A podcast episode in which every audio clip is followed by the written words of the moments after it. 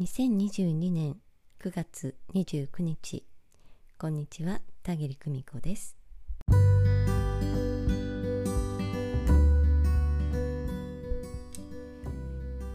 えー、皆様、えー、秋分前夜の遠隔エネルギーワークその後からいかがお過ごしでしょうか、えー、私はですねもう秋分が過ぎましてから毎日眠くてですね、えー、眠くて眠くてよく眠れる毎日を過ごしております、えー、毎日爆睡状態です。そしてね、え夢も毎日、えはっきりと見ています。枕元にねメモを置くことにしまして私ね意外と夢は覚えている方なんですけれど、えやっぱりりね何かシンボリックなものが出てきた時に書き残せるようにと思ってね、え枕元にメモを置き始めました、えー、数字であったりね形であったりね、まあ、乗り物であったり出てきた人であったりとか、えー、単語単語をね、え、ちょっと書くだけでもね、えその時どんな夢だったかなっていう思い出すきっかけになるのでねいいかなと思って、え以前も一時期それをしていたことがあったんですけれどまた、え始めてみようかなと思って、えメモをね置いたところです。えー、皆様毎日よく眠れていますか、えー、眠る時間は魂の作戦タイムなのでね、えー、毎日ぐっすり眠れていらっしゃったらいいなと思います。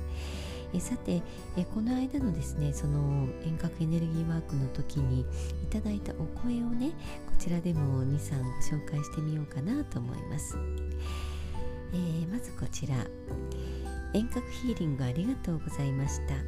受け取り始めて左の方から手にかけてピリピリとし始めて今回はすごく体感多めでした。少し前にもご先祖様の話を聞いたところだったのでああ大丈夫だよ。見守っているからね。私たちがいるのを思い出しなさいって感じなのかなとほんわかととっても気持ちよくて。とその辺りから気づいたら朝でした。目覚まし時計の気持ちよい音で目が覚めてあれ？何してたっけって。寝てはいますが何か気になりながら、まあ、悩みではないんですが何か気になりながら寝てたようなと。久しぶりにぐっすり寝た感じでした。めっちゃ気持ちよかったですと。お母さんによく寝なさいって言われた気分です。ありがとうございましたと。ねいただきました。ねそれからですねじゃあ次の方この方に行こうかな、えー、昨夜のエネルギーワークの感想を開始時間の10分前から目をつぶって閉じ座っていました。ふわふわとした感覚の中時間になったので合言葉を言うと半円のドームに覆われました。時折稲妻のような光を感じていると頭上から光の砂がザザーッと大量に降り注ぎ体が発光しているように感じました。体の痛みが消えて柔らかくなり静かで穏やかな気持ちになりました。そろそろ眠ろうと目を閉じたままゆっくり動くと動きに合わせて体から光の波がふわーっと出ていくようでした。今朝はしばらく落ち気味だったところから抜けたのを感じました。クリアリングありがとうございました。といただきました。あ嬉しいなうん、えー、それではねもう一つだけねご紹介しようかな。えー昨夜は遠隔エネルギーヒーリングをありがとうございました。今回感じたことを少しご報告させていただきたいと思います。え今回は日にちも時間もしっかり覚えていられたと喜びながら時間になり横になっていました。映像は特に浮かんでこなかったのですが横になった時にいつもは聞こえない音がずっとしていました。カサカサカサと何かが重なるような音。あまりにもずっと音が聞こえるので電気をつけたのですが全くどこから発生しているのか分かりません。ご先祖様の英知とつながりますと合言葉の後にお父さん守護霊さん光のサポーターありがとうと付け加えて伝えたのでそれに応えてくれたのかもと思いながら電気を消し時間を過ごしていました。てヒーリング時間後にアラームをかけていたのですがその後は気がついたらその音は聞こえていませんでした、え私はあそういえばお父さんも音に敏感だから分かりやすくここにいるよと伝える手段だったのかなと思ったりしました。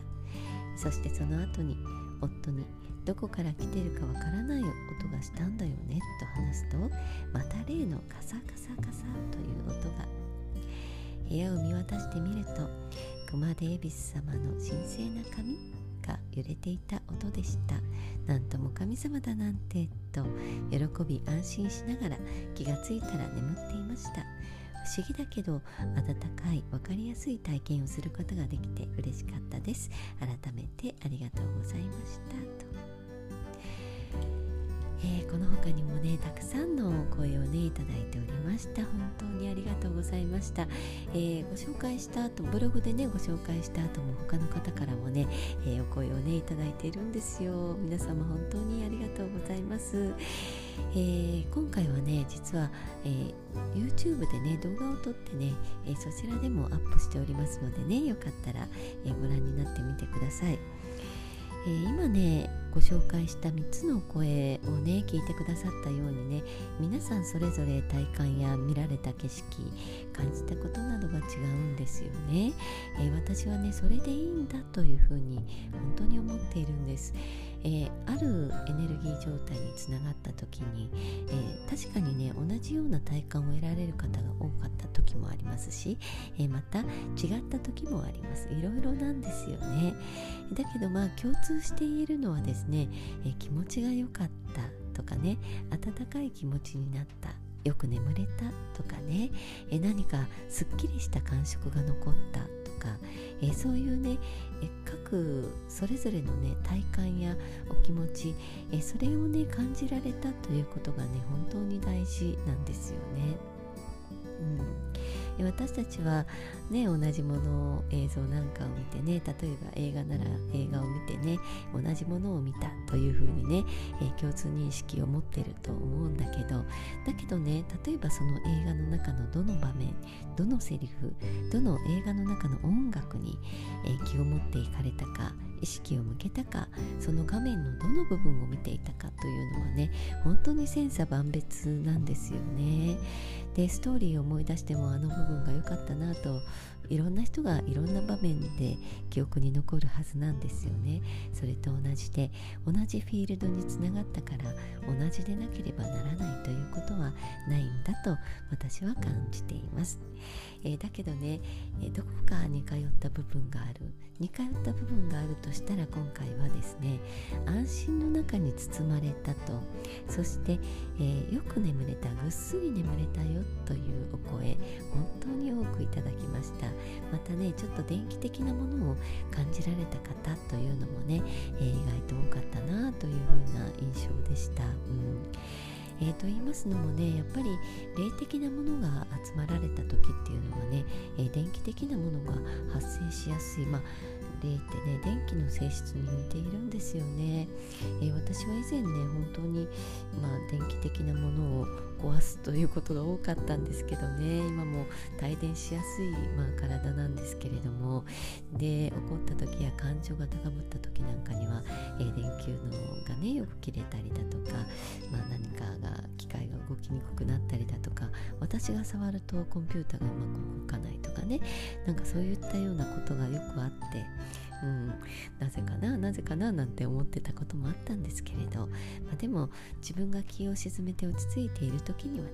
えー、そういったことはあまり起こらなかったりしました、うん、不思議ですよね。えー、皆様はどんな感触だったでしょうか？そして、えー、エネルギーワークの後の1週間はどんな1週間をお過ごしになっているでしょうか、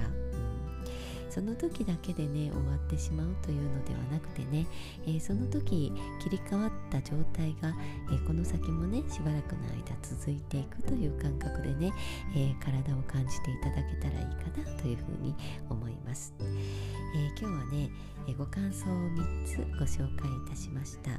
えー、また次のね音声配信で、え今度は私のね見た世界を、え音声でもご紹介しようと思います。お楽しみになってください。それではまた。バイバイ。